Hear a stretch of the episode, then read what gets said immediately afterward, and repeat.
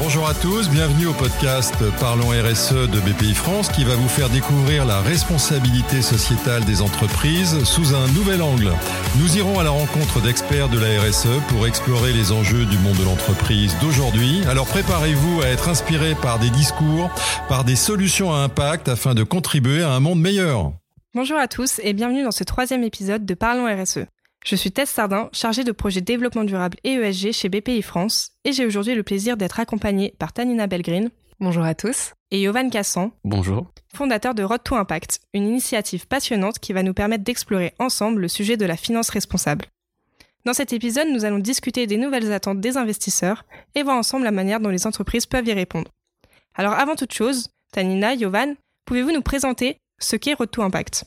Alors, Road to Impact, en quelques mots, c'est un projet de recherche sur l'investissement impact en France et à l'international. Donc, pendant six mois, on est parti sur le terrain à la rencontre de près de 150 acteurs de l'investissement impact, donc des fonds de VC, des fonds de PE, côté, non côté, des family office, des fondations, mais aussi des entreprises. Tout ça dans huit pays différents, principalement en Europe et en Amérique du Nord.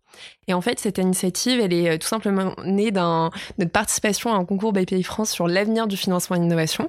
Donc, c'est pendant ce concours qu'on a découvert euh, l'impact investing qui a très vite euh, titillé notre curiosité. Donc, on a d'abord commencé par rencontrer quasiment tous les investisseurs français de l'investissement impact, donc une cinquantaine à peu près. Et en fait, on s'est vite rendu compte qu'il y avait très peu d'études globales sur ce qui se passait à l'étranger. Et euh, donc c'est là qu'on a décidé de monter euh, Road to Impact. C'est ça, et avec euh, Road to Impact, on avait deux objectifs. le premier objectif, c'est un objectif de recherche où on s'est concentré un peu sur le sujet des, des innovations et des best practices de l'investissement impact mais aussi des différentes visions que pouvaient avoir les différents écosystèmes parce que chaque pays n'a pas forcément la même définition aujourd'hui et un deuxième objectif de sensibilisation avec euh, cette fois-ci un objectif de démocratisation et de, de permettre la compréhension de, de l'investissement euh, à impact au plus grand nombre en publiant euh, des articles notamment sur LinkedIn sur le sujet. Et donc Road to Impact pour pour faire le bilan, ça a été donc six mois sur le terrain à la rencontre de 150 investisseurs dans huit pays différents, notamment donc en Europe et aux États-Unis. Et ce qui a été euh, donc euh, intéressant, c'est qu'on a pu voir euh, beaucoup d'investisseurs différents, donc des pure players comme par exemple Citizen Capital en France ou Bridge, Bridges en Angleterre, mais aussi des, des, des, acteurs beaucoup plus classiques comme Goldman Sachs dans la Silicon Valley ou BlackRock à New York. Et donc on a une, une vision très globale et très complète de, de cet écosystème-là. Et on en a tiré donc quelques quelques productions euh, notamment euh, de, nombreux comptes rendus, euh, des articles que vous pourrez trouver sur le compte LinkedIn de, de Impact et un rapport final qu'on espère pouvoir publier rapidement. Donc une aventure riche en rencontres qui vous a permis d'avoir une vue d'ensemble sur les nouvelles pratiques et attentes et d'explorer ce monde de la finance responsable. Alors c'est un terme qui peut rester un petit peu abstrait pour le moment, donc pour commencer, est-ce que vous pourriez nous expliquer la différence entre la finance traditionnelle et la finance dite responsable? Alors, euh, la finance responsable, pour définir, c'est une approche d'investissement euh, qui intègre des, des, des, considérations euh, dites ESG, donc environnementales, sociales et de gouvernance, dans ses dans ses décisions financières. Donc euh, c'est d'ailleurs le point qui va euh, différencier euh, majoritairement la finance responsable de la finance traditionnelle, qui elle va se concentrer uniquement sur les critères financiers et, stratégiques pour maximiser le retour sur investissement. la finance responsable, elle va faire ça aussi, mais en ajoutant du coup ces critères ESG, e comme par exemple prendre en compte les sujets d'empreinte carbone, de parité ou de transparence. Mm. Et je pense que c'est aussi euh, important de souligner que euh, la, la, finance responsable, elle peut vraiment prendre différentes formes. Elle peut aller euh, de l'intégration de critères ESG dans une analyse financière tout à fait classique, jusqu'à l'investissement impact, donc nos sujets qu'on a creusés, qui visent spécifiquement à générer un impact social et environnemental positif, mesurable. Donc c'est important de comprendre que c'est vraiment en fait une palette très variée. Alors justement, dans votre projet, vous vous êtes concentré sur l'investissement à impact, mais il existe différentes formes de finances responsables. Est-ce que vous pourriez nous les expliquer? Alors effectivement, une grande diversité de stratégies dans la finance responsable. On va revenir rapidement peut-être sur les, quatre ou cinq principales à, avoir en tête. Euh, la première, je dirais, c'est la stratégie d'exclusion. Donc euh, l'idée, c'est d'exclure euh, les secteurs néfastes pour l'homme ou pour l'environnement, par exemple le tabac, l'alcool, les jeux d'argent ou parfois les énergies fossiles. Il y a aussi un deuxième type de stratégie qui s'appelle l'intégration ESG, où là c'est la prise en compte des, critères ESG pour choisir les, investissements. Et donc, ça va servir à, deux choses, notamment les stratégies best in class et best in universe, avec euh, pour objectif de choisir les, meilleures entreprises euh, d'un point de vue ESG, mais aussi euh, au niveau du retour sur investissement toujours. Euh, ensuite, on a un troisième type euh, de, de, de, stratégie qui s'appelle l'investissement thématique, où là, l'idée, ça va être de se concentrer sur un enjeu spécifique social ou environnemental, par exemple les énergies renouvelables, l'eau, la santé ou l'éducation. Euh, et à ça, on peut aussi ajouter l'engagement actionnarial, euh, donc euh, qui va être aussi euh, une pratique, peut-être plus qu'une une stratégie à part entière, qui peut s'appliquer à plus, plusieurs types d'entreprises, de, peut-être plus que les autres où l'idée c'est d'impliquer, enfin d'utiliser son droit de vote et le dialogue au niveau de l'investisseur pour influencer les pratiques de l'entreprise et le permettre d'évoluer dans le bon sens. Mm. Et peut-être la dernière, celle sur laquelle euh, on a un peu plus travaillé, qui est euh, enfin la dernière approche ou stratégie d'investissement, qui est l'investissement impact. Où là vraiment l'idée c'est qu'on va on va aller chercher, on va aller on va chercher à aller au-delà de la simple intégration des critères ESG et euh, dans la mesure où l'investissement à impact, c'est une approche qui va vraiment chercher à maximiser la création d'impact positif parallèlement à celui de la génération de rendement financier. Donc on n'est plus dans une on n'est plus vraiment dans juste euh, la, mitigation ou la réduction des externalités négatives, mais une véritable intention de créer un impact positif. Et c'est là où est la vraie différence. Et euh, donc, par exemple, un investisseur à impact va chercher dans la plupart du temps, investir dans des entreprises euh, dont le business model intègre déjà cette notion d'impact ou qui s'inscrivent dans une dans une trajectoire de transition pour avoir un impact plus important. On va mesurer l'impact grâce à des indicateurs spécifiques et les investisseurs vont chercher un rendement financier comme dans toute stratégie d'investissement classique, mais également un rendement social et environnemental. On peut prendre un exemple. Euh, un, des fonds pionniers en France de l'investissement impact, Investirait Plus, a investi dans une entreprise qui s'appelle Yuka, que beaucoup doivent connaître sûrement, qui nous permet un peu euh, de scanner tous nos petits produits au supermarché et euh, qui nous permet d'obtenir un score qui intègre notamment des critères d'éco-responsabilité. Une entreprise comme Yuka, elle a un véritable potentiel d'impact systémique dans le sens où elle a un impact sur tout, sur toutes les parties prenantes et sur la chaîne de valeur, à la fois sur nous en tant que consommateurs, puisqu'elle nous pousse à changer nos habitudes de consommation, mais également, elle, exerce aussi également une pression sur euh, les, euh, les producteurs sur, pour changer leur méthode de production. Et donc je pense que peut-être pour conclure sur cette question, ce qu'on peut dire c'est que la finance responsable, c'est vraiment, euh, elle prend vraiment différentes formes et, c'est une, une, une, palette d'approches en fait qui permet aux investisseurs bah, de choisir celle qui est la, la, meilleure pour eux, en tout cas qui sert leurs objectifs, leurs missions, mais aussi leurs valeurs. Donc, au travers de ces nouvelles pratiques, les investisseurs, ils ont de nouvelles attentes envers les entreprises et qui ne sont donc plus seulement de l'ordre du financier, mais aussi de ce qu'on appelle l'extra-financier. Alors, est-ce que vous pourriez nous expliquer plus en détail quelles sont ces fameuses nouvelles attentes? Alors, peut-être que je peux commencer cette question-là. Sur, les attentes, euh, euh, sur les attentes, euh, effectivement, les investisseurs, enfin, ils sont de plus en plus regardants sur euh, l'intégration des, critères, des critères ESG. E on en a parlé, mais des critères, enfin, des critères sociaux, environnementaux, plus généralement. Et en fait, ce que ce que nous on a on a pu remarquer, je pense, un point intéressant, c'est que quand on regarde bien, en fait, il y a différents types d'attentes qui, in fine, se répercutent sur les entreprises. Donc, d'abord, il y a des attentes au niveau bah, de la société, de nous en tant que consommateurs. Euh, on est de plus en plus regardant à comment on consomme et euh, ce qu'on va consommer, et aussi de plus en plus regardant à comment, par exemple, on va épargner et où on va épargner. Est-ce que ça finance des énergies fossiles? Est-ce que ça finance des énergies, des énergies renouvelables? Pardon. Et donc ces attentes-là euh, de personnes comme vous et moi vont par exemple se répercuter sur des investisseurs institutionnels. Les investisseurs institutionnels, c'est les grosses assurances les grosses mutuelles qui vont mettre nos sous, notre argent, dans ces fonds-là.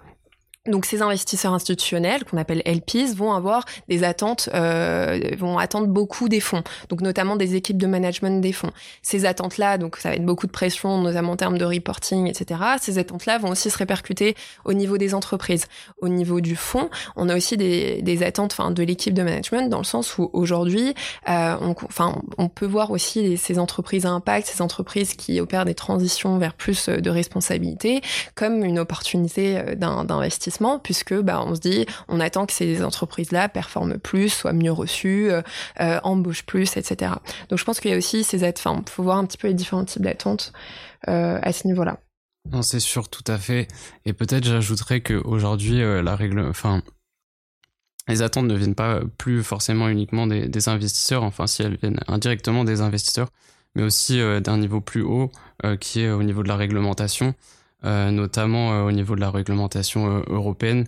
Aujourd'hui, il y, a pas mal de textes qui sont passés récemment, comme la taxonomie ou la, CRC, ou la CSRD, qui oblige les entreprises à prendre en compte euh, les enjeux extra-financiers. Donc, euh, il y a un autre niveau euh, d'attente qui est au niveau de la réglementation qui pousse les investisseurs à avoir ces attentes-là.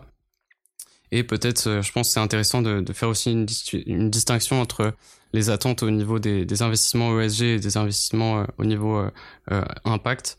les, les attentes sur les sujets ESG, elles vont être très standardisées parce que c'est des sujets très spécifiques, mais qui touchent toutes les entreprises comme euh, l'empreinte carbone, la parité ou, l'indépendance au niveau du conseil d'administration, alors qu'au niveau de, l'investissement impact, les attentes vont être beaucoup plus euh, fortes et l'investissement impact va aller beaucoup plus loin euh, à ce niveau-là, que ce soit dans la mesure, la, la, mesure elle va être sur mesure justement, euh, on, va de, on va avoir des, des, KPIs à suivre et des objectifs euh, par année à, atteindre euh, que va fixer souvent l'investisseur.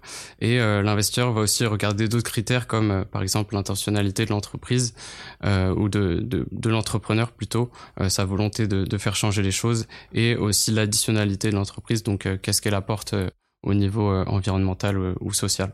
Donc vous l'avez déjà un petit peu évoqué euh, dans vos réponses précédentes, mais pourquoi aujourd'hui il est primordial pour les entreprises de prendre en considération justement ces nouvelles attentes des investisseurs? Bah, tout simplement, je pense que première chose, c'est que les entreprises qui, euh, qui, qui développent pas des modèles plus responsables et qui prennent pas en compte ces considérations environnementales et sociales, euh, tout d'abord, bah, elles vont première euh, conséquence, elles vont voir leur accès au financement euh, clairement euh, compromis, puisque ça, il y a un risque majeur, c'est celui de la perte de confiance des investisseurs. Donc, on l'a vu, les investisseurs regardent de plus en plus tous ces critères-là et en font même aujourd'hui pour la plupart un critère discriminatoire. C'est-à-dire qu'ils vont pas investir dans des entreprises euh, qui euh, n'ont pas grand-chose à faire, si je peux si je puis dire.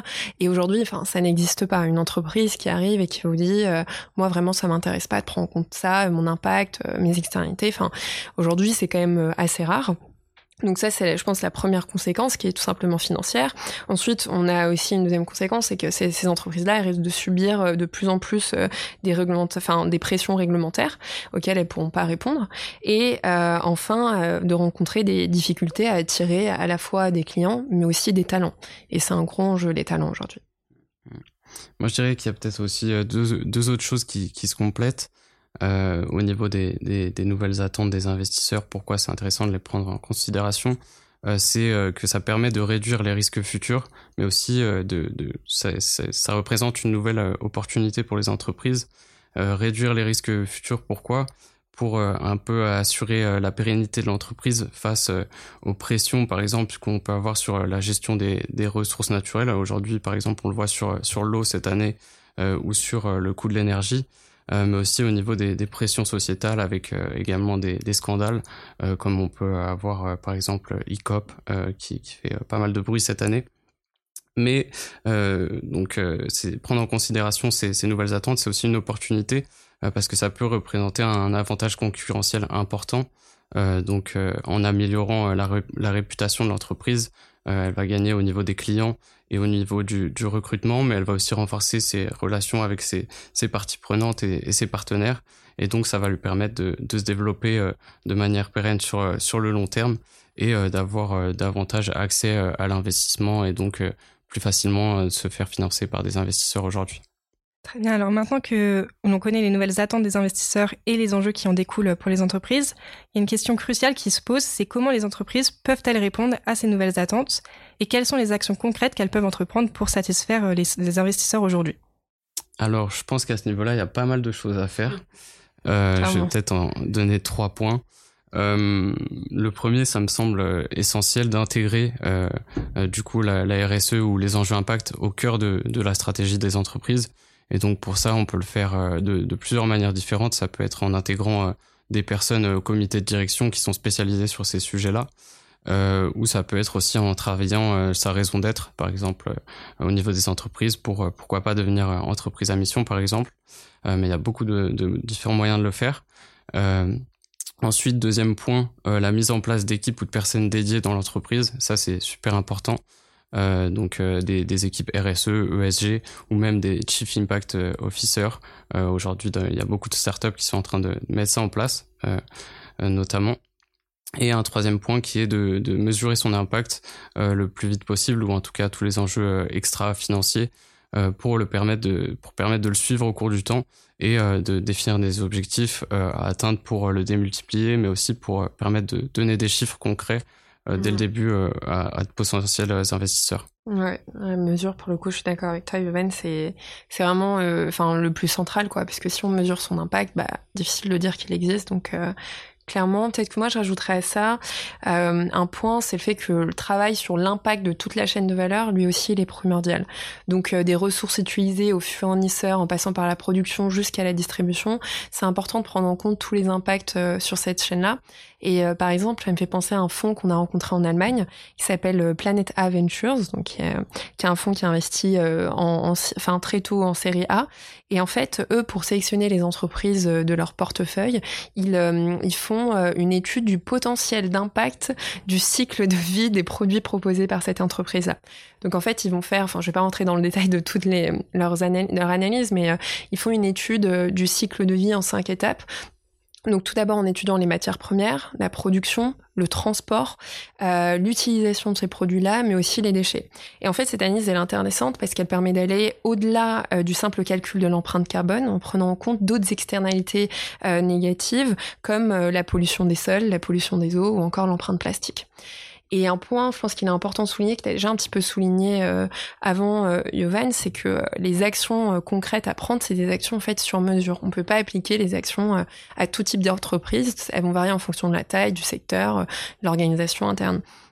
Et on a rencontré un fonds euh, qui, qui, par exemple, intéressant, qui est, qui est le fonds Tomorrow, donc d'initiative euh, et finance, qui en fait lui accompagne les entreprises euh, qui sont qui s'inscrivent dans une démarche de transition écologique, donc qui sont pas forcément impact natives comme on dit, et en fait qui va avec eux, donc en collaboration, avec un travail qui se fait sur plusieurs semaines, ils vont définir un, une thèse de transition. Et en fait, cette thèse de transition, elle va identifier tous les leviers d'action et leurs effets sur le business model pour afin d'opérer entre autres une véritable en fait euh, une, trajectoire matérielle. Donc euh, par exemple euh, comment mieux utiliser ces matériaux, utiliser des matériaux moins carbonés, comment tirer profit de, de l'économie circulaire. Donc vraiment du sur-mesure bah, en fonction de l'entreprise, de ses capacités et de son business model. Et peut-être pour terminer, je pense que un dernier point, c'est euh, l'obtention de labels et de certification RSE. Ça peut être une étape importante euh, pour une entreprise et ça peut envoyer un signal euh, assez fort à toutes les parties prenantes, que ce soit aux consommateurs, aux investisseurs, mais aussi aux fournisseurs. Donc il y en a plein. un label internationaux comme Bicorp, le label Lucie, le label EcoCert pour l'agro. donc voilà, je dirais que ces, ces actions-là sont, je pense, celles qui sont le plus revenues dans tous nos échanges. Tout à fait. Donc désormais, on voit bien que les investisseurs y prennent en compte de façon croissante l'impact d'une entreprise sur son environnement de façon euh, globale. Mais alors comment s'y prennent-ils pour évaluer euh, cet impact réel des entreprises ou bien des projets dans lesquels ils investissent? Mm. Mais ça, c'est la grosse question. Hein. C'est, toujours l'enjeu de la mesure. Il est, euh, vraiment central, mais c'est aussi euh, le plus difficile. Et, euh, c'est l'enjeu majeur dans l'investissement impact, mais dans la finance responsable plus généralement. On a besoin de communiquer sur, les résultats et la donnée, elle est vraiment, enfin, elle est maître un peu dans, la finance responsable. Et aujourd'hui, il n'existe pas, en tout cas, d'après ce qu'on a pu voir, de tous les acteurs qu'on a rencontrés, en rencontrant tous ces acteurs dans tous ces pays, on constate qu'il n'y a pas encore de cadre standardisé pour mesurer euh, l'impact des entreprises, euh, euh, enfin en tout cas dans un portefeuille d'investisseurs. Il y a donc une grande diversité dans les outils de mesure et, de reporting. Et on a pu en croiser beaucoup pendant Road to Impact. Ceux qui sont plus revenus, il y en a deux qui sont extrêmement revenus. C'est Iris Plus du GIN, donc qui est le Global Network, Impact Investing Network.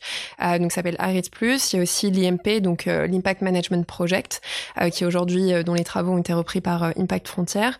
Et qui sont un peu les cadres les plus utilisés, en tout cas dans l'investissement à impact. Et aujourd'hui, il important, en France, on a aussi important de noter quand même nos, nos, cadres français. On a l'Impact Score du mouvement Impact France. et donc, il y a beaucoup de cadres. Et donc, aujourd'hui, dans la plupart des cas, les fonds utilisent ces cadres comme base et ensuite développent des outils propriétaires qu'ils proposent ensuite aux entreprises. Donc, c'est pour ça que, comme l'a souligné Yoann avant, c'est important pour une entreprise de, dès le départ, essayer de mettre en place ces méthodes de mesure pour bah, qu'une fois euh, qu'il y a des investisseurs, et puis, enfin, même quand il n'y a pas d'investisseurs, ils puissent faire du reporting plus facilement et que les méthodes évoluent euh, en fonction de leur croissance.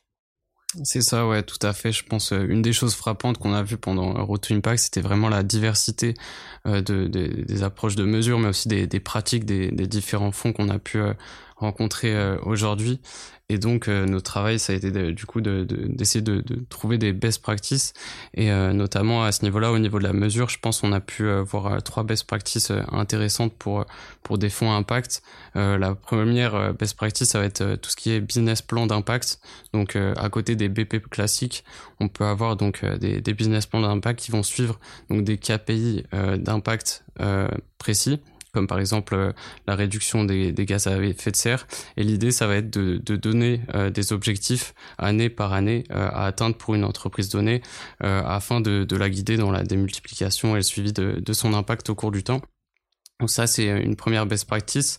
Euh, la deuxième, ça va être euh, la, mise en place d'équipes Impact et ESG, parce que euh, tous les fonds aujourd'hui n'ont pas d'équipe Impact et ESG, parfois par, par manque de, de, moyens ou par, par manque de, de capacité, mais c'est quelque chose qui va être un vrai plus, parce que c'est des personnes qui vont être dédiées à ces sujets-là à plein temps.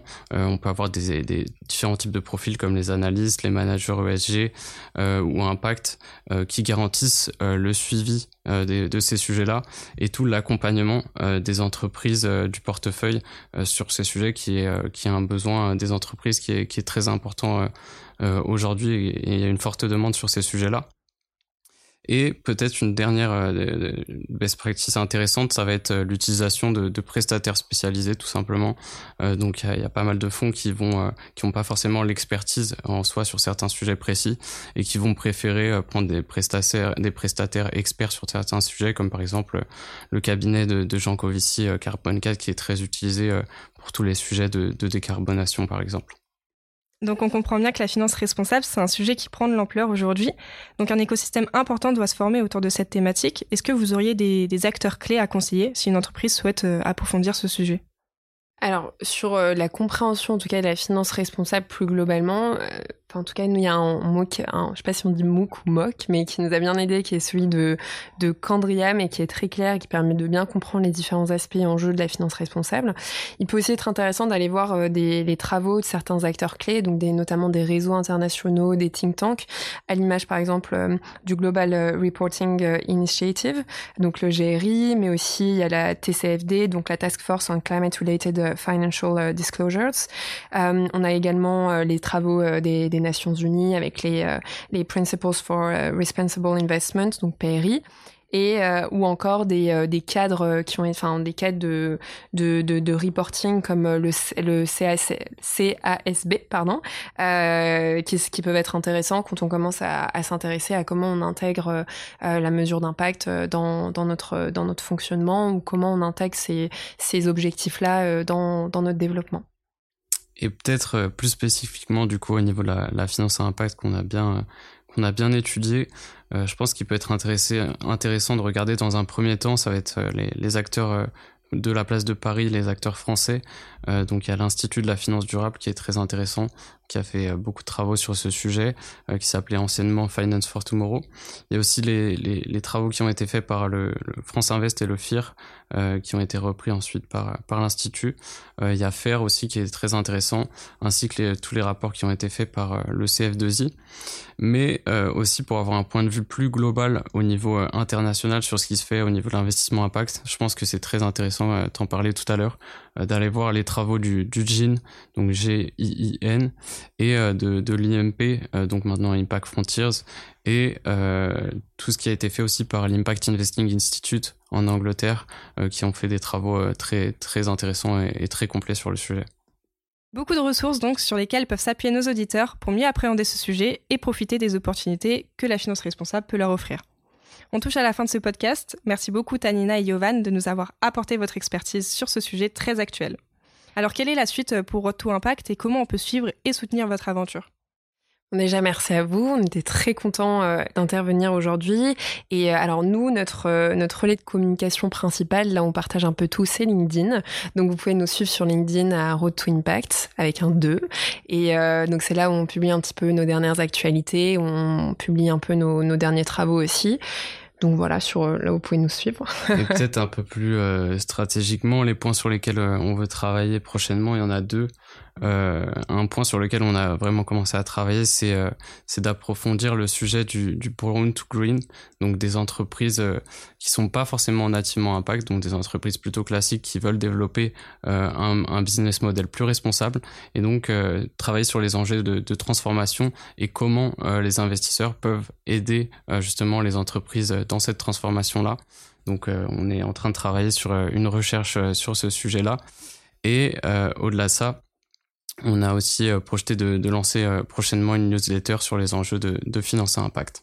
Ouais, donc beaucoup de projets et donc on prévoit euh, d'agrandir un peu l'équipe. Donc si parmi vos auditeurs certains sont intéressés à travailler sur les sujets de la finance à impact, n'hésitez pas à nous contacter.